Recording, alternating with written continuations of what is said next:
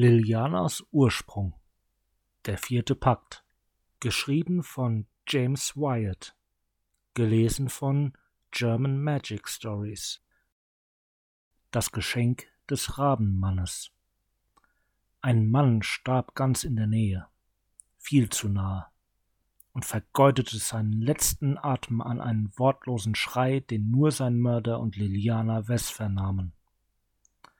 Liliana stürzte vor dem schlimmen Laut davon und brachte so viele der knorrigen Bäume zwischen sich und den Mörder, wie sie nur konnte. Sie war hier aufgewachsen und die Wege und Pfade des Kaligowaldes unzählige Male entlang gegangen. Sie kannte sie wie kaum ein anderer, gewiss besser als irgendeiner jener Soldaten, die nun unter seinem Blätterdach kämpften und starben. Selbst in der Nacht fühlte sie sich im Wald mit seinen Eulen und Nachtigallen, die lieblich aus dem dunklen Geäst herausriefen, zu Hause. In dieser Nacht jedoch war der Wald ein Schlachtfeld, und die einzigen Rufe waren die Schreie der Sterbenden und das raue Krächzen der Raben, die sich um das Fleisch der Toten zankten. Sie hielt inne und lauschte, spitzte die Ohren nach irgendeinem Geräusch eines Verfolgers, irgendeinem Hinweis darauf, dass sie bemerkt worden war.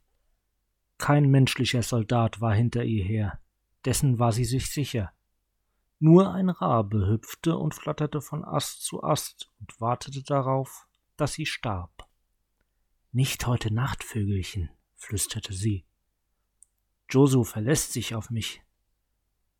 Der Gedanke an ihren Bruder, der im Haus ihres Vaters im Fieberwahn an der Schwelle zum Tode lag, ließ sie schneller laufen. Und bald verklangen die Geräusche der Schlacht hinter ihr. Wenn niemand anders sich in den Wald wagte, um die Esiswurz zu finden, die ihn heilen würde, dann müsste sie es eben tun. Ich bin bereit, teilte sie dem Vogel mit. Ich werde ihn gesund machen, und gemeinsam werden wir diese Räuber das Fürchten lehren. Der Rabe krächzte. Lach du ja nicht über mich. Sie bückte sich und klaubte einen Kiesel vom Boden auf, um den Vogel damit zu bewerfen. Doch als sie den Kopf wieder hob, war der Vogel fort. An seiner Stelle stand ein Mann, dessen Gesichtszüge im Schatten einer Kapuze verborgen lagen. Sie warf den Kiesel dennoch. Er prallte ihm an die Schulter und fiel zurück zu Boden. Als Liana nach dem Messer in ihrem Gürtel tastete, schlug er die Kapuze zurück. Groß war er und von edler Gestalt, in ein Gewand aus Schwarz und Gold gekleidet, dem man nichts von seinem Weg durch die Bäume und Sträucher ansah. Das von der Kapuze zerzauste Haar, das sein Haupt krönte, war weiß.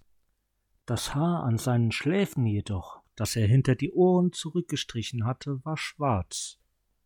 Seine Augen, seltsam golden wie die Stickereien an seiner Kleidung, musterten sie und hielten ihrem Blick stand. Ich bin nicht hier, um dir Leid zuzufügen, Liliana Wess, sagte der Mann. Ihr kennt meinen Namen, sagte sie und griff nach ihrem Dolch.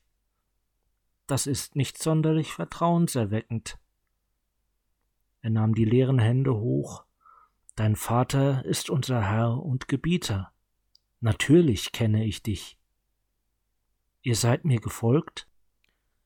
Genau wie du würde ich mich lieber im Wald verstecken, als als kopflose Leiche zu enden, die die Feinde deines Vaters hinter ihren Pferden herschleifen, während meine Haut über ihre Schilde gespannt ist und mein Schädel durch die Büsche rollt. Während er sprach, vermeinte Liliana in der Ferne Hufschlag zu hören. Ich muss gehen, sagte sie. Doch wohin willst du gehen? Zur Lichtung, wo einst die Eselswurz wuchs? Sie runzelte die Stirn. Woher wisst ihr? Wartet. Einst wuchs? Du weißt es nicht. Sie haben sie angezündet. Die Räuber? Ihre Hexen. Sie ist nun nur noch ein Kreis aus Asche, wo sie ihre Riten abhalten und immer neue Soldaten von den Toten auferstehen lassen, um gegen deinen Vater zu kämpfen. Nein, sagte Liliana. Sie drehte sich um und lief von dem sonderbaren Mann fort. Sie achtete nicht auf die Geräusche, die sie verursachte, als sie sich ihren Weg durch die Büsche bahnte und über Wurzeln stolperte. Sie roch den Rauch längst, ehe sie die Lichtung erreicht hatte, und sie hielt an, als sie das Glimmen von Glut erblickte. Hinter ihr schlug ein Rabe mit den Schwingen, sie fuhr herum. Dort stand der Mann mit den goldenen Augen und blickte zu Boden. So viel Tod, sagte er. Liliana zwang sich die Augen von ihm zu lassen und fuhr erschrocken zusammen, als ihr Blick dem eines Toten begegnete, der ihr zu Füßen lag. Der Boden war von Leichen übersät, Soldaten in Schwarz und Gold, den Farben ihres Vaters. Manche hielten die Hände auf entsetzliche Wunden gepresst, andere hatten furchtbare Verbrennungen davongetragen. Wieder andere waren enthauptet worden, und die garstige Magie der Hauthexen hatte ihnen den Balg von ihrem glänzenden Fett und Muskelfleisch gezogen. Kein einziger aasfressender Vogel kreiste über ihnen. Und ohne die Esiswurz, sagte der Mann, wird dein Bruder der Nächste sein. Nein, rief sie, das werde ich nicht zulassen. Nein, das wirst du nicht. Die ruhige Gewissheit in seiner Stimme stachelte die wilde Angst, die sich in Lilianas Eingeweiden ausbreitete, nur umso mehr an. Es muss eine andere Möglichkeit geben, sagte sie. Mehr Eselswurz, eine andere Lichtung. Du weißt, dass es keine andere Lichtung gibt. Was wollt ihr damit sagen? Liliana kämpfte gegen den Drang an, den unverschämten Kerl zu ohrfeigen. Kennt ihr eine andere Möglichkeit, Jose zu retten? Welche? Der Mann deutete auf die Lichtung. Sie wandte sich um und schaute zu den Bäumen, wo die Dunkelheit vom schwachen Leuchten der Glut durchbrochen wurde. Seine Stimme war dicht hinter ihr, sein Atem an ihrem Ohr. Du weißt es. Doch sie wusste es nicht. Jahrelang hatte sie an der Seite von Frau Anna fleißig gelernt und sich die heilende Wirkung von Pflanzen und Wurzeln eingeprägt. Sie hatte sich die besten Behandlungsmethoden für Dutzende Arten von Verletzungen angeeignet und wie man die Anzeichen und Symptome hunderter von Krankheiten erkannte. Eselswurz war das einzig mögliche Heilmittel. Ihr sagtet, die Lichtung sei angezündet worden und die Eselswurst gäbe es nicht mehr. Du weißt mehr als das. All ihre Studien, all die Unterrichtsstunden, ihr stetes Tagewerk, das aus dem Zermahlen von Kräutern und dem Mischen von Tränken bestand. Nichts davon deutete auf irgendein anderes Heilmittel hin. Es sei denn, murmelte sie, du weißt es. Natürlich, der plötzliche Gedanke hätte sie um ein Haar aufs allerheftigste zusammenfahren lassen. Im Laufe der Jahre hatte sie ihre Studien über das, was Frau Anna sie lehren konnte, hinaus ausgedehnt und sich an eine Form der Magie versucht, die sich etwas unverhohlener mit dem Leben und dem Tod befasste. Alles im Sinne ihres Wirkens als Heilerin natürlich. Sie kannte Magie, die selbst eine verbrannte und verdorrte Eselswurz noch zum Heilmittel für Josu machen könnte. Zumindest der Theorie nach. Doch woher wusste er das? Ich bin noch nicht bereit, sagte sie. Ich habe noch so vieles zu lernen. Ich bin sicher, dass Josu warten wird, bis du deine Studien abgeschlossen hast. Liliana fluchte böse in sich hinein und wich vor dem Mann zurück. Sie trat ein paar Schritte näher an die verbrannte Lichtung heran. Er folgte ihr und sprach weiterhin dicht an ihrem Ohr. Du kannst es dir nicht leisten zu warten, Liliana Wess. Du weißt nun genug. Du bist bereits eine mächtige Magierin, auch wenn du es dir nicht eingestehen willst. Und hast du dich erst einmal deiner Macht voll und ganz hingegeben, wirst du nur umso mächtiger sein. Ihre Angst verwandelte sich in eine gespannte Aufregung, die sie schwindeln machte. Sie war mächtig, doch sie hatte ihr verbotenes Wissen stets gut verheimlicht, aus Furcht vor Repressalien. Sich diesem Wissen nun hinzugeben, ungeachtet aller möglichen Folgen, klang wie viele andere verbotene Dinge zugegeben nach einem großen Spaß. Sie drehte sich zu ihm um, legte ihm eine Hand auf die Brust und drängte ihn zurück. Woher wisst ihr so viel über meine Magie? Sie spürte, wie die Macht in ihr aufbrodelte und den kühlen Hauch des nahenden Todes. Ich nehme an, wir sind beide mehr, als wir scheinen, sagte er. Liliana hatte es immer gewusst. Sie war mehr, so viel mehr, als jemals jemand in ihr gesehen hatte, und nun würde sie es beweisen. Sie spürte, wie sich etwas in ihr den Weg in die Freiheit bahnte, wie eine dunkle Blume, die in einem tiefen Sumpf erblühte. Zauber stiegen in ihrem Denken auf und verwoben sich zu einem verzweifelten, schrecklichen Plan. Ja, sagte der Mann, nun siehst du es. Eselswurz mag ein mächtiges Heilmittel sein, doch sie stellte auch den sichersten Weg dar. Du jedoch kennst noch etwas Mächtigeres. Überrascht erkannte sie, dass dem tatsächlich so war. Sie dehnte die Grenzen ihrer Wahrnehmung aus und spürte all die Macht, die in dem Moor und der Fäulnis des nahen Moores schlummerte. Mit einem grimmigen Lächeln saugte sie das Mana in sich auf und bemerkte kaum, dass der sonderbare Mann bereits wieder verschwunden war. Mit jedem Schritt vorwärts schien die Macht, die in ihr entfesselt worden war, weiter aufzublühen und ihre Entschlossenheit zu bekräftigen. Sie trieb sie an, sie drängte sie, ihre Stärke anzunehmen. Ein Dutzend Schritte führte sie aus den schützenden Bäumen heraus auf die Lichtung. Diese war nichts mehr als ein Kreis aus aufgewühlter Asche, der von einem Ring rauchender Glut umgeben war. In ihr rangen Schrecken und Wut miteinander, als sie den Anblick in sich aufnahm und sich der friedlichen Lichtung erinnerte, die hier einst gewesen war. Drei hutzelige Hexen standen Rücken an Rücken in der Mitte und schickten mit geschlossenen Augen ihre Zauber durch den Wald zu den Schlachtfeldern, überall auf den Ländereien ihres Vaters.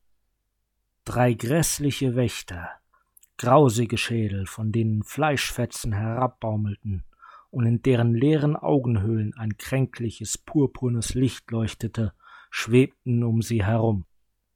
Sechs Feinde, und Liliana war allein. Doch Josus Leben lag in ihrer Hand, und die Macht, die in ihr erblühte, war mehr als genug. Guten Abend, meine Damen, gurrte Liliana. Einer der fliegenden Schädel machte sich in ihre Richtung auf. Ein unheimlicher Schrei löste sich aus seinem offenstehenden, fleischlosen Mund. Sie antwortete ihm mit einer eigenen Anrufung, einer raschen Folge in tiefer Stimme gesprochener Silben, die in der toten Luft widerhallten. Ein Messer aus vollkommener Schwärze schoss aus ihrer ausgestreckten Hand. Es durchbohrte den Schädel und löschte die nekromantische Kraft aus, die ihm seinen Anschein von Leben verlieh, so dass er zu Boden trudelte. Die Hauthexen öffneten ihre milchweißen Augen und wandten sich wie ein Wesen zu ihr um. Zwei weitere Male deutete Liliana, und die beiden verbliebenen Schädel fielen in die Asche. Kleine Wölkchen stoben dort auf, wo sie landeten. Ich glaube, ihr braucht stärkere Leibwächter, sagte sie. Ihr Selbstvertrauen wuchs und ersetzte ihre Furcht endgültig durch kalte Entschlossenheit. Sie bemerkte, dass sie gut hierin war. Es war so einfach, nachdem sie sich ihm erstmal hingegeben hatte, so viel leichter als ihre tristen Studien bei Frau Anna, und es fühlte sich so gut an. Die Hauthexen huben zu einer Beschwörungsformel an. Ihre drei Stimmen sprachen wie eine, und ein Schmerz wie von Klauen, die Male auf ihrer Haut nachzogen, fuhr über Liliana hinweg. Sie schrie. Ihr Schrei verwandelte sich jedoch in einen neuen Zauber, als sie den Schmerz nutzte, um ihre Gedanken klarer zu bündeln. Die Worte drangen aus ihrem Mund wie das Läuten einer Glocke, und ein leichenkalter Schauer legte sich kühlend über ihre Haut, als ihr Zauber Gestalt annahm. Drei Geisterhände erhoben sich aus dem Boden zu Füßen der Hexen und zogen nebelgleiche Schatten hinter sich her wie geisterhafte Arme. Nun war es an den Hexen vor Schmerz aufzuheulen, als die Hände in ihrer Brust verschwanden und aus dem Rücken wieder hervorkamen, winzige Staubkörnchen aus goldenem Licht umklammernd. Ihre Schreie wurden zu einem jämmerlichen Stöhnen, als sie zu Boden sanken und dabei mit jenem letzten Rest an Kraft, den Lilianas Zauber ihnen gelassen hatte, die Hände in die Brust krallten. Eine Hauthexe streckte den Arm nach ihr aus und murmelte etwas, was ein Zauber sein mochte. Doch Liliana spürte nichts. Die drei Geisterhände fanden sich an einem Punkt zu Lilianas Füßen zusammen und fuhren mit ihren Trophäen zurück in die Erde. Grinsend beugte sich Liliana herab, doch das Krächzen eines Rabens schreckte sie auf und sie fuhr herum. Eine der Leichen, die sie außerhalb der Lichtung gesehen hatte, war auf den Beinen und schlurfte auf sie zu. Ihr habt also doch einen Zauber gewirkt, rief sie der Krauthexe hinter ihr zu. Ein kühner Versuch, doch ich denke, es wird euer letzter gewesen sein. Mit einem tiefen Atemzug bündelte sie ihren Willen und löschte den Anschein von Leben aus, der dem Zombie seine Kraft verlieh. Hinter ihr gab die Hexe einen erstickenden Schrei von sich. Liliana blickte auf den Leib des Soldaten herab, auf seine zerfetzte Rüstung, auf seine zerrissene, blutbefleckte Uniform. So viel Tod, sagte sie. Sie hob den Blick und schaute den Raben an, der sich über ihr niedergelassen hatte. Und dies ist erst der Anfang. Zu ihren Füßen stieg dort, wo die Geisterhände im Erdreich versunken waren, ein goldenes Leuchten aus der Asche auf. Sie ging auf die Knie, grub die eigene Hand in den Boden und nahm den Lohn ihrer Mühen entgegen. Als sie die Hand wieder hervorzog, umklammerte sie einen verkümmerten, geschwärzten Brocken Eselswurz, der sanft golden leuchtete. Daraus ließ sich ein weitaus mächtigerer Trank brauen, als sie es ursprünglich vorgehabt hatte. Denn dieser Brocken war von der Lebenskraft durchzogen, die sie den Hauthexen geraubt hatte. Der Mann hatte recht gehabt. Sie hatte gewusst, was zu tun war. Natürlich hatte sie es gewusst. Sie barg die Wurzel an ihrer Brust und nahm den Rückweg durch den Wald zum Haus ihres Vaters in Angriff. Sie grinste zu dem Vogel hinauf, als sie an ihm vorüberkam. Danke, Rabenmann. Das Versprechen der Lehre. Der geschwärzte Eselswurz ergab einen Trank, der so golden leuchtete wie die Dämmerung, wenn sie einen Morgennebel wärmte. Das Leuchten erinnerte Liliana an die lebensspendende Kraft, die der Trank besaß. Sie trug ihn vorsichtig auf Händen wie einen verletzten Vogel, als sie durch den Trubel des Hauses schritt und bewunderte das Licht, das ihrer dunklen Magie entsprungen war. Die Diener verbeugten sich und machten ihr Platz, wenn sie sich näherte. Doch sobald sie vorüber war, nahmen sie ihr Zetern und Umhereilen sogleich wieder auf. Kaltes Wasser, frisches Bettzeug, wo bleibt die Brühe? Wasser! Sie beachtete all die Rufe nicht, überzeugt, dass jenes Elixier, das sie trug, schon bald genug all der Sorge und all dem Aufruhr ein Ende bereiten würde. Frau Liliana ist zurück, rief ein Diener vor ihr aus, und endlich blickte sie auf. Sie stand im Flur vor Josus Zimmer. Als Antwort auf den Ruf des Dieners trat Frau Anna durch die Tür heraus und stemmte die Hände in die Hüften. Stirnrunzelnd blickte sie auf die Fiole in Lilianas Händen. Das ist kein Eselswurz, sagte die Heilerin. Liliana hielt inne, denn ihr Selbstvertrauen geriet angesichts ihrer gebieterischen Lehrmeisterin ins Wanken. Doch dann hörte sie Josus Schreien aus dem Zimmer. Schädel, Schädel fliegen durch die Bäume. Und sie erinnerte sich wieder, was sie auf sich genommen hatte, um diesen Trank herzustellen – und was gerade alles auf dem Spiel stand. Sie straffte die Schultern und erwiderte Frau Annas herrischen Blick. Es ist besser, verkündete sie. Anna blickte höhnisch drein. Das werde ich beurteilen. Wie hast du den Trank hergestellt? Woraus besteht er? Für eine Untersuchung ist keine Zeit. Josu stirbt. Das Verabreichen von Heilmitteln darf man nicht überstürzen, sagte Anna und verschränkte die Arme vor der Brust. Einige Tränke richten mehr Schaden an, als sie nützen. Ihr Blick huschte zu der Fiole in Lilianas Händen, und ihr Mund zog sich zusammen. Die Hexen, rief Josu aus seinem Bett. Nein, nein, nein, die Flammen. Ich habe ihn aus Eselswurz hergestellt, sagte Liliana. Aber ich habe ihn verbessert. Verbessert? Wie? Es brennt. Josu schrie und Liliana konnte den Tumult hören, wie die Diener versuchten, ihn zu beruhigen, sein Fieber zu senken und seiner Qual etwas Linderung zu verschaffen. Tretet beiseite, Frau Anna, sagte sie. Josu muss das trinken. Sofort.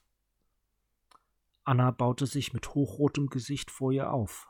Eine Schülerin hat ihre Meisterin nicht auf diese Weise anzusprechen. Liliana holte tief Luft und stellte sich gegen die Zurückweisung. Es war nicht nur Macht, die in ihr erblühte. Sie selbst öffnete sich immer weiter, ihr Geist entfaltete sich und ihr wahres Selbst kam zum Vorschein. Dies war ihre Zeit. Das Leben ihres Bruders stand auf dem Spiel. Sie wusste, was sie zu tun hatte. Dann ist es an der Zeit, dass meine Lehrzeit zu Ende geht, sagte sie. Eure Macht kann sich ohnehin nicht mit der meinen messen. Macht? In der Heilkunst geht es nicht um Macht. Ach, meint ihr? Liliana lachte. Tretet zurück und seht selbst. Sie drängte sich an der Heilerin vorbei in das Zimmer ihres Bruders und fiel neben seinem Bett auf die Knie. Bleib von meinem Kranken fort, zischte Anna. In all den Jahren ihrer Lehrzeit hatte diese Stimme stets einen sofortigen Gehorsam veranlasst, und beinahe wäre Liliana ob der schieren Macht der Gewohnheit zurückgewichen. Doch Josu griff nach ihrer Hand und blickte sie an, und alles andere verblasste dagegen. Josu, murmelte sie. Kannst du mich hören?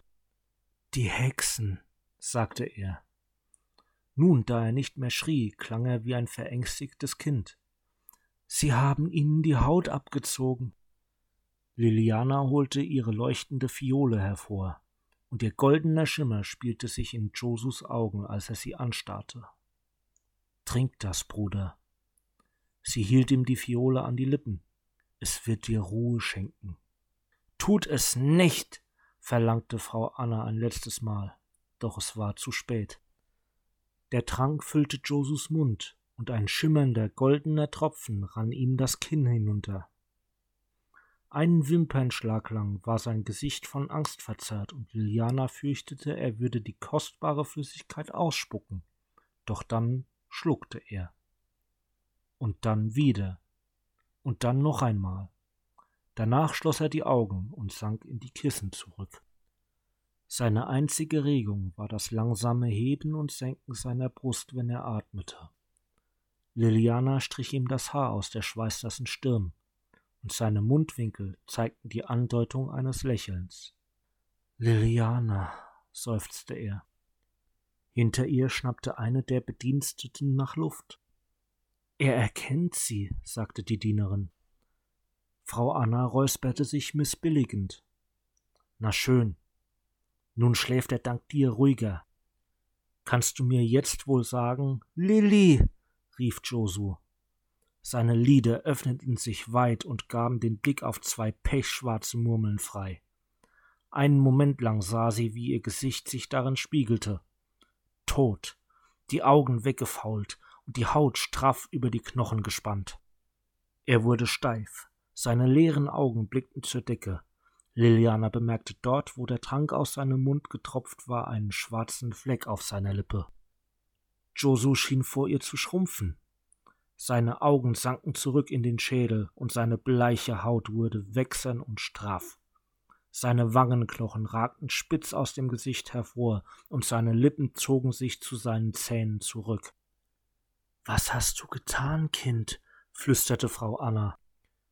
Sie stieß Liliana beiseite und beugte sich über Josus reglose Gestalt. Liliana taumelte zum Fußende des Bettes. Ihr Geist drohte zu zerspringen, als sie auf ihren Bruder hinunterstarrte. Was hatte sie getan? Der Trank, ihr Trank, durch ihre Magie und ihre Kunst gebraut, hatte ihn nicht im mindesten geheilt. Er hatte ihn getötet, all ihre Anstrengungen, und nun war das Ergebnis schlimmer, als hätte sie rein gar nichts getan. Viel schlimmer. Frau Anna stand vom Bett auf. Mit bleichem Gesicht begann sie, die Diener aus dem Zimmer zu scheuchen. Liliana setzte sich neben ihren Bruder auf die Bettkante und drückte seine kalte, starre Hand, als könnte sie ihr so die Wärme wiedergeben. Dann entwand sich seine Hand ihrem Griff und fuhr ihr an die Kehle. Scharfe Nägel gruben sich ihr in die Haut. So viel Schmerz, sagte Josu. Er setzte sich auf und brachte sein Gesicht ganz dicht an ihres. Wohin hast du mich geschickt? fragte er. Sein fauliger Atem stach ihr in die Nase, während sie um Luft rang und versuchte, seinen Griff um ihren Hals zu lösen. So viel Schmerz, schrie er und schleuderte Liliana gegen die Wand. Sie sank am Boden zusammen, als Frau Anna schrill aufschrie. Josu, flüsterte Liliana, es tut mir so leid. Es tut dir leid? Er rappelte sich auf und schlurfte auf sie zu. Du hast mich verdammt, Schwester. Er funkelte sie an und legte die klauenhaften Finger an den eigenen Hals. Du hast mich zu endlosen Qualen verdammt. Er fuhr sich mit den Nägeln Hals und Brust hinunter und riss sich dabei Haut und Kleidung auf, doch kein Tropfen Blut rann aus seinen Wunden. Zu Qualen! Sie drückte sich gegen die Wand und rappelte sich auf, um vor ihm zurückzuweichen. Doch trotz der Steifheit seiner Glieder war er schnell und umklammerte erneut mit der Hand ihren Hals, um sie gegen das Mauerwerk zu schieben. Lass mich dir helfen, Josu, flehte sie. Komm zurück, komm zurück und wir machen es wieder gut. Mir helfen? Seine Stimme war ein knurrendes Flüstern. Ich bin in der Leere verloren, Lilly. Verloren. Warum also bin ich noch hier? Ich weiß es nicht, Bruder. Ich weiß es nicht. Aber ich mache es wieder gut. Vertrau. Er schloss seinen Griff fester und schnitt ihr das Wort ab. Dir vertrauen? Dir vertrauen?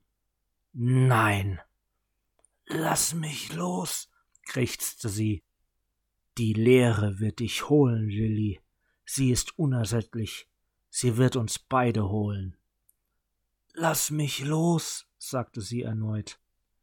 Ihre Angst und Trauer wurden fortgewischt, bis nur kalte Wut übrig blieb. Erinnerungen an die moosbedeckten Bäume, die feuchte Luft und das stinkende Wasser im Herzen des Kaligo huschten durch ihren Geist, als das Mana in sie strömte, ihr das Blut kühlte und ihr auf der Haut kribbelte. Ich werde dich niemals gehen lassen, kleine Schwester. Jetzt nicht mehr. Wir werden vereint sein, du und ich, vereint in dieser ewigen Qual. Lass los! Lilianas Wut entlud sich in einem Stoß fahler Dunkelheit zwischen ihnen, die Jose zurück aufs Bett warf und den Putz an der Wand hinter ihr zum Knacken und Bersten brachte. Die Schatten tanzten um seinen Körper und verschwanden dann, indem sie in seine bleiche Haut hineinsickerten. Er stand nun wieder aufrecht, nicht ganz so steif, und funkelte sie an. Meine süße Schwester hat sich also in der Nekromantie versucht, sagte er, und mich zu dem hier gemacht. Er streckte die Hand nach ihr aus, und eine Wolke aus Schatten quoll aus den Fingerspitzen auf sie zu. Sie riss schützend die Hände nach oben. Die Schatten durchbohrten sie, zerrten ihr an der Seele und prallten gegen die Mauer hinter ihr. Obwohl ihr nun bitterkalt war, hatte Josus Zauber ihr weniger geschadet als der Wand. Als ihre Stütze zu Asche zerfiel, stolperte sie und fiel zwischen die Trümmer. Liliana war sich vage des Chaos bewusst, das um sie herum ausbrach. Das Gesinde schrie, rannte umher und wimmerte vor Schmerz oder weinte vor Trauer. Wie konnte das alles nur derart aus dem Ruder laufen? fragte sie sich. Sie hatte ob der erblühenden Macht in ihr frohlockt, doch nun schien diese Macht in sich zusammenzufallen und nichts als eine öde Leere zu hinterlassen. Nein, dachte sie, ich muss das wieder gut machen. Während sie zurückwich, als er erneut auf sie zuschritt, versuchte sie sich eines Zaubers zu entsinnen, um das, was sie getan hatte, rückgängig zu machen und den pervertierten Anschein eines Lebensfunkens zu echtem Leben zu entfachen. In der Zwischenzeit musste sie ihn jedoch von sich fernhalten. Sie schleuderte ihm Zauber um Zauber entgegen, Wogen aus Dunkelheit und gierig um sich greifende Schattenklauen. Wieder und wieder heulte er vor Schmerz auf, während er sie mit einem endlosen Strom aus Beschimpfungen überzog. Doch statt ihn am Näherkommen zu hindern, schienen ihre Zauber ihn nur stärker werden zu lassen. Und dann verstand sie, dass das auch durchaus Sinn ergab. Das wahre Ausmaß ihrer Selbsttäuschung wurde ihr nun offenbar. All diese Zeit hatte sie geglaubt, sie hätte ihre geheimen nekromantischen Schriften studiert und die dunklen Künste erforscht, um damit ihrer Heilkunst zu dienen, um die Macht des Todes in den Dienst des Lebens zu zwingen, um jedes ihr zur Verfügung stehende Mittel zu nutzen, wie alle Heiler es tun sollten. Doch das Ergebnis war Josu, eine schreckliche Verschmelzung aus Leben und Tod und all ihre Zauber, die dazu dienten, Einfluss auf die Lebenskraft Sterblicher zu nehmen, konnten den Toten nichts anhaben. Joso erwiderte jeden ihrer Zauber mit einem eigenen, zertrümmerte Mauern und zerschlug Fenster. Irrläufer, die von ihren eigentlichen Zielen abprallten, trafen Diener und ließen deren Fleisch verdorren, schmolzen ihre Knochen oder verschlangen ihre Seelen. So viel Tod, dachte sie, und wenn mir nicht bald etwas einfällt, bin ich die Nächste. Josus gnadenloser Ansturm forderte seinen Tribut. Das Mana, das sie durchflossen und ihre Magie befeuert hatte, schien die Wirkung seiner Zauber auf sie zu dämpfen, doch es war kein perfekter Schild. Ihre Hände waren kalt, ihre Glieder steif und ihre Gedanken verlangsamten sich, als die Magie des Todes ihre Stärke, ihren Körper und ihre Seele verzehrte. Josu, das Ding, das einst Josu war, streckte die Hände aus und Schatten hüllten sie ein. Klauen aus Dunkelheit griffen nach ihr, hoben sie vom Boden auf und schnappten nach den letzten Funken aus Leben und Kraft, die noch in ihr waren. Sie keuchte, als die Schatten in ihren Mund krochen und ihr den Atem unmittelbar aus den Lungen raubten. Sie fühlte sich so kalt wie der Tod selbst, erstickt, als wäre sie lebendig begraben, gefangen im unerbittlichen Griff der Magie ihres Bruders. Er stand nun vor ihr und blickte ihr in die Augen, die klauenartigen Hände erhoben, als würde er selbst und nicht sein Zauber sie in der Luft halten und das Leben aus ihr herauspressen. Komm zu mir, Lilly, sagte er. Wir können all die Qualen der Lehre nun für immer miteinander teilen. Ihre Augen flehten, doch kein Funke des Mitleids leuchtete in seinen leblosen schwarzen Hüllen auf. Endlich schloss sie die Lider, unfähig jenen Schrecken anzusehen, den sie erschaffen hatte. Der Tod rückte immer näher, und in ihrem Kopf drehte sich alles und dann entzündete sich in einem Augenblick vollkommener, einsamer Verzweiflung etwas in Liliana. Ein Funke unergründlicher Dunkelheit, der zugleich kälter als der Griff des Todes und heißer als die Sonne war, dunkel und endlos wie die Leere, doch ewiglich am Leben. Eine Unendlichkeit an Möglichkeiten, die Macht der Schöpfung selbst und die der vollständigen Auslöschung. Sie griff nach dieser neuen Macht, klammerte sich an diesen letzten Hoffnungsschimmer. Ihre Seele brannte in köstlicher Qual, und Josus Magie löste sich auf, nicht länger in der Lage, sie noch weiter festzuhalten. Sie öffnete die Augen und sah, wie Josu vor ihr zurückwich, das eingefallene Gesicht vor Schreck verzerrt. Sie streckte die Hände zur Seite aus, und die Leichen, die verstreut in den Trümmern lagen, erhoben sich und erwarteten ein weiteres Mal ihre Befehle. Die Horde von Zombies schlurfte auf Josu zu, übermannte und verschlang ihn. Als Josu gegen den Strom untoten Fleisches ankämpfte, spürte sie etwas von hinten an ihr zerren. Als sie herumwirbelte, sah sie, wie sich die Ruinen des Hauses ihres Vaters veränderten. Die Wände verdrehten sich und brachen auseinander, um dunkle Baumstämme unter einem Dach schwarzen Laubes zu bilden. Staubwolken wurden zu Nebelschwaden und der von Trümmern übersäte Fußboden zu sumpfigem Untergrund voller toter Blätter und knorriger Wurzeln. Ihre Füße bewegten sich nicht, doch sie spürte, wie sie durch unaussprechliche Weiten gezogen und aus jener Welt, die sie kannte, herausgerissen und in eine neue hineingestoßen wurde. Dann war ihr Zuhause fort. Josu war fort. Die Zombies waren fort.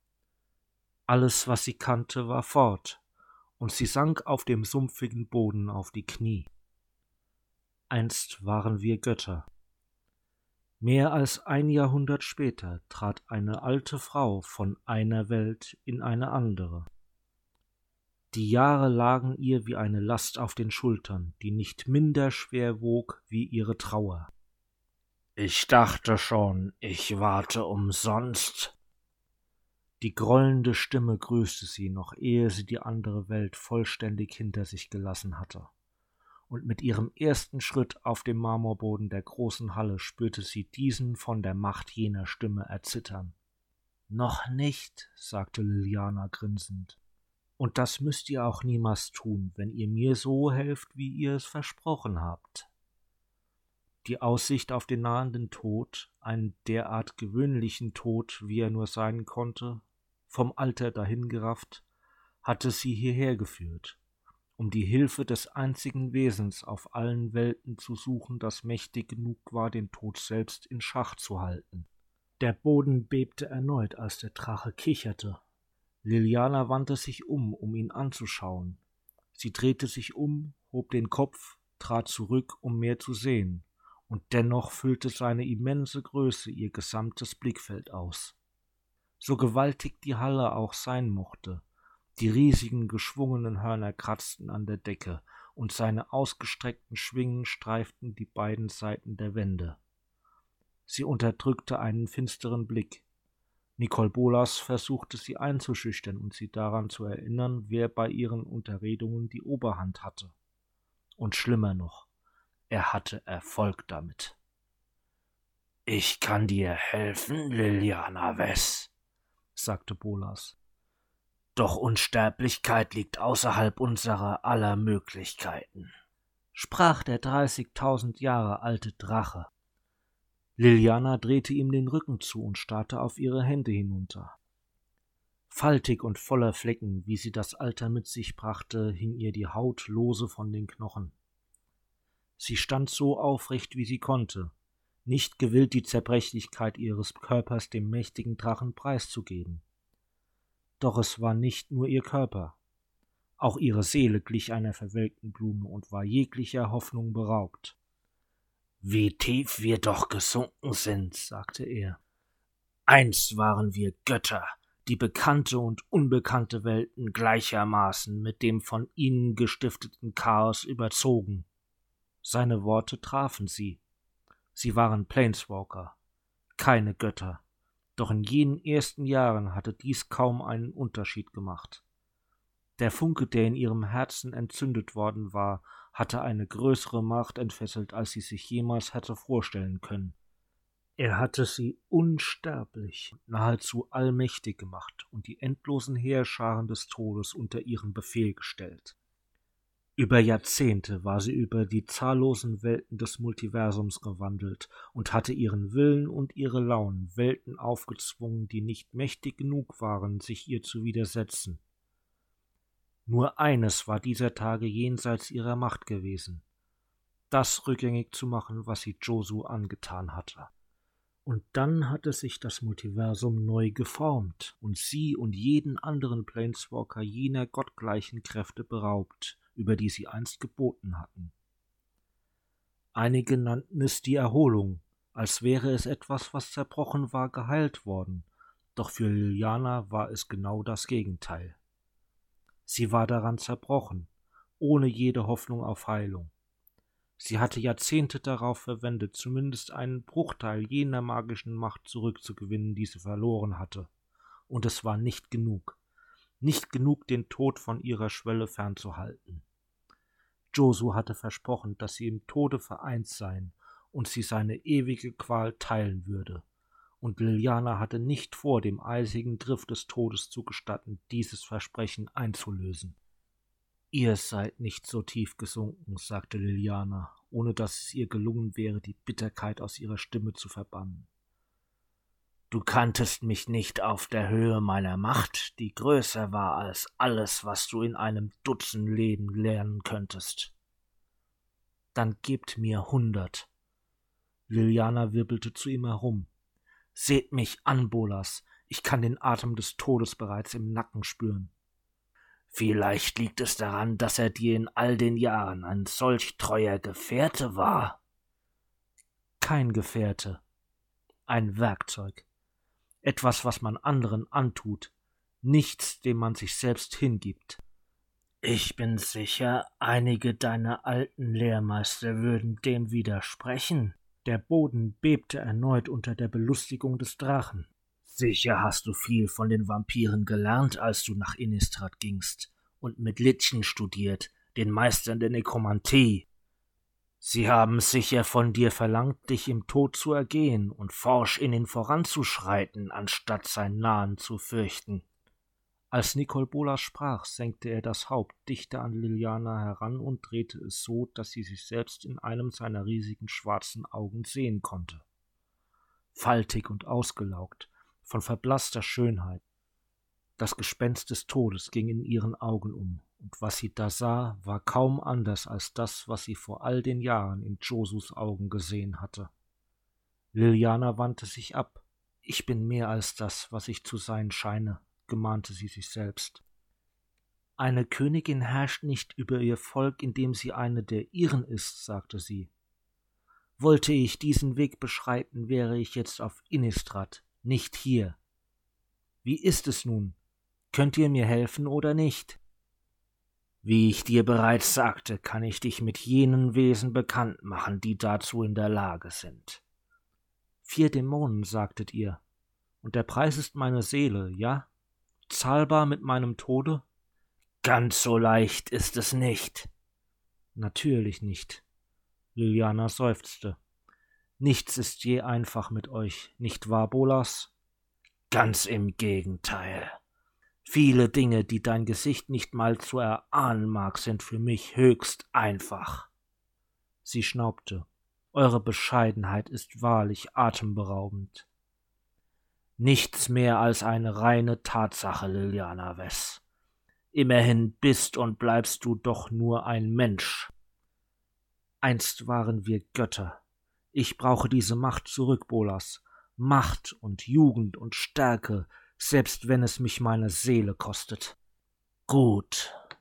Der Atem des Drachen war nah und versenkte ihr den Nacken. Doch eine Seele ist kein Kleinod, das du einem Dämon einfach überreichen kannst, oder ein Fünkchen Energie, das er bei deinem Tod in sich aufnehmen könnte. Du verpfändest deine Seele, vergiss das nicht denn niemand mit nur einem Hauch einer Seele könnte die Aufgaben erfüllen, die man dir stellen wird, und deine Schuld zu begleichen. Liliana versuchte ein Schaudern zu unterdrücken. Doch warum sollte dich das scheren? sagte der Drache. Nach allem, was du bereits getan hast. Du hast mit den größten Nekromanten sämtlicher Welten studiert, du hast Engel dahin geschlachtet, du hast den bezwungen, der dich auf deinen Pfad geführt hat, wie hast du ihn genannt? Den Rabenmann? Liliana nickte abwesend und dachte an ihre erste Begegnung mit dem Rabenmann vor so vielen Jahren zurück und an die schrecklichen Ereignisse, die darauf gefolgt waren. Sie hatte ihn besiegt, wie der Drache gesagt hatte, doch nicht getötet. Noch nicht. Vielleicht hast du deine Seele bereits aufgegeben, sagte Bolas. Mit einiger Überraschung stellte Liliana fest, dass diese Vorstellung sie beunruhigte. Bolas hatte recht.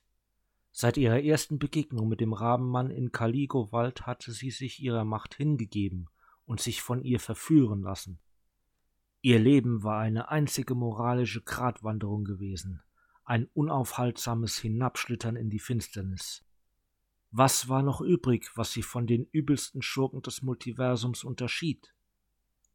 Nur dieser Augenblick, dachte sie, dieser kurze Augenblick des Zögerns.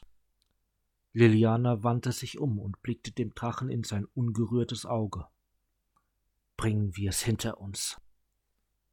Auf die Haut geschrieben. Zum vierten Mal führte Nicole Bolas Liliana von seiner großen Marmorhalle auf eine Welt, die sie nicht erkannte. Nachdem sie drei Pakte mit drei verschiedenen Dämonen geschlossen hatte, floss neue Macht durch ihren Körper. Und dennoch war sie in den Klauen des Drachen kaum mehr als eine Lumpenpuppe. Und sie war noch immer alt. Der Drache setzte sie in einer weiteren großen Halle. Lodernde Flammen füllten einen Bodengang vor ihr aus. Doch als Bolas sich zurückzog, erstarben sie, und der vierte Dämon kam in Sicht, wie er sich an sie heranschlängelte. Statt Beinen hatte er einen mächtigen Schwanz, der hinter ihm in den Feuern endete. Sein tierhafter Kopf ragte aus massigen Schultern hervor, und sein Gesicht wurde von einem schälen Grinsen beherrscht, das seine spitzen Zähne entblößte. Zwei Hörner, die ein ausladender Kopfschmuck krönte, wandten sich seitlich aus einer gelbbraunen Mähne. Löchrige, ledrige Flügel wuchsen ihm aus den Schultern.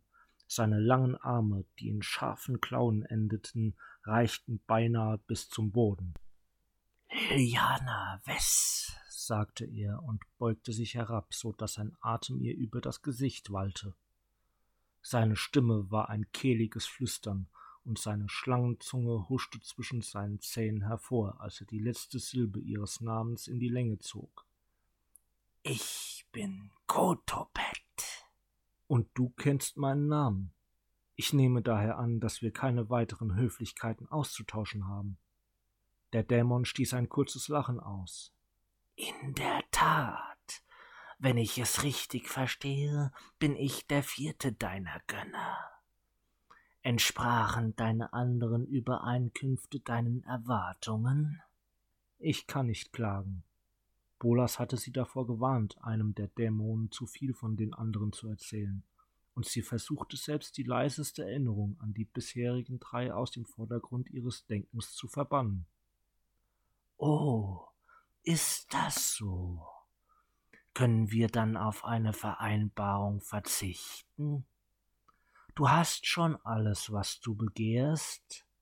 Sie grinste. Ich bin mit den Vorzügen einer jeden der früheren Vereinbarungen zufrieden, und ich bin sicher, dass ich es auch mit dieser sein werde, sobald sie erst einmal getroffen ist. Oh, aber ich werde von all deinen Meistern am meisten von dir fordern, Liliana.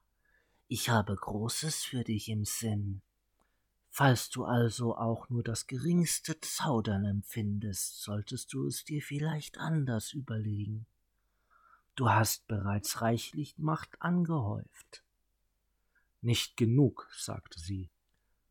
Bolas hatte sie auch gewarnt, dass die Dämonen sie töten würden, falls sie versuchen sollte, einen Pakt zu brechen, und selbst mit jener Macht, die sie angesammelt hatte, bezweifelte sie, dass sie Krotopet gewachsen gewesen wäre. Dunkles Mana stieg von ihm auf wie Hitze von einem Scheiterhaufen. So gierig nach Unsterblichkeit, sagte der Dämon und schlängelte sich nach vorne und um sie herum. Du hast genug Macht, um dein Leben um einige Jahrzehnte zu verlängern, vielleicht sogar um ein ganzes Jahrhundert. Und in dieser Zeit könntest du mit dem Multiversum anfangen, was immer du auch möchtest.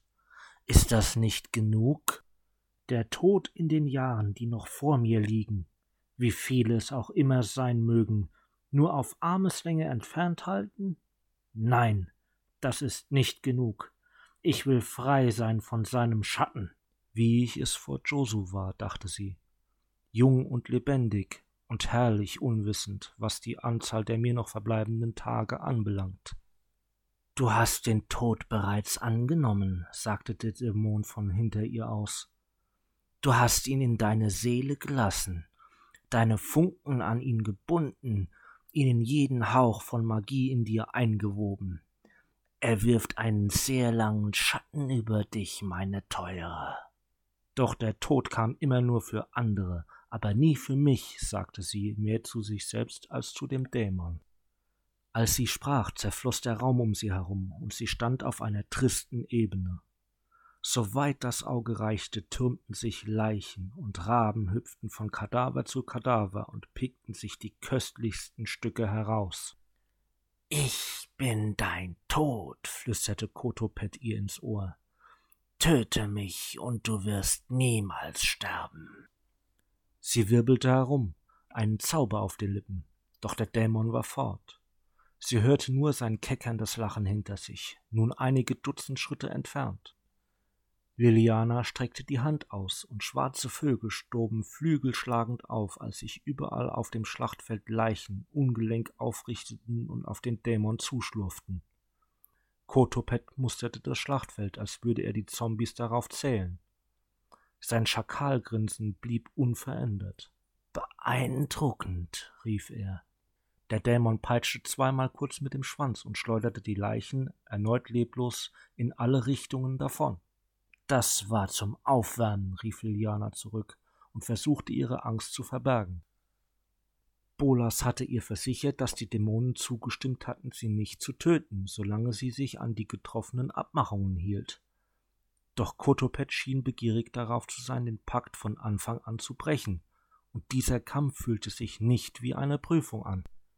Ein halbes Dutzend Schemen, wie Irrlichter aus Schatten, die eine bittere Kälte verströmten, fuhren auf den Dämon nieder, glitten durch seinen Körper und kehrten doch mit leeren Händen zurück. Ein einzelner dieser Schemen konnte einen Menschen töten, indem er dessen Seele packte und eine kalte Leiche am Boden zurückließ. Doch selbst sechs von ihnen konnten dem Dämon nichts anhaben. Als Liliana endlich ihren gewohnten Zauberrhythmus gefunden hatte, stieg sie langsam in die Höhe, umgeben von einer Aura aus Schatten.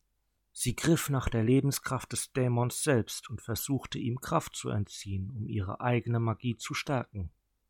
Kotopet schlängelte sich auf ihr magisches Ziehen und Zerren hin näher an sie heran und sandte dann eine Woge aus Kraft gegen sie aus, die sie zurücktaumeln ließ. Welle um Welle gieriger Schemen schlurfender Zombies und Geister auf großen geflügelten Schatten folgten ihren fieberhaften Beschwörungen und stürmten auf ihren Befehl hin auf den Dämon ein, nur um von Kotopets Schwanz schwertartige Klauen und knirschende Kiefer ausgemerzt zu werden. Doch sie verschafften ihr Zeit. Zeit, um aus den Knochen und dem Fleisch der Gefallenen einen wahren Schrecken zu formen – ein giftspeiendes Ungeheuer mit den seelenraubenden Klauen eines Geistes und der rohen Stärke eines Titanen. Einen Augenblick lang dachte sie, diese Kreatur könnte Kotopet tatsächlich zu schaffen machen. Der Dämon rang mit ihr und geriet dichter an Liliana heran, als die beiden Ungeheuer zu einem einzigen Gewirr aus Gliedmaßen, Klauen und Zähnen verschmolzen. Doch als der Dämon näher kam, war deutlich, wer den Kampf diktierte.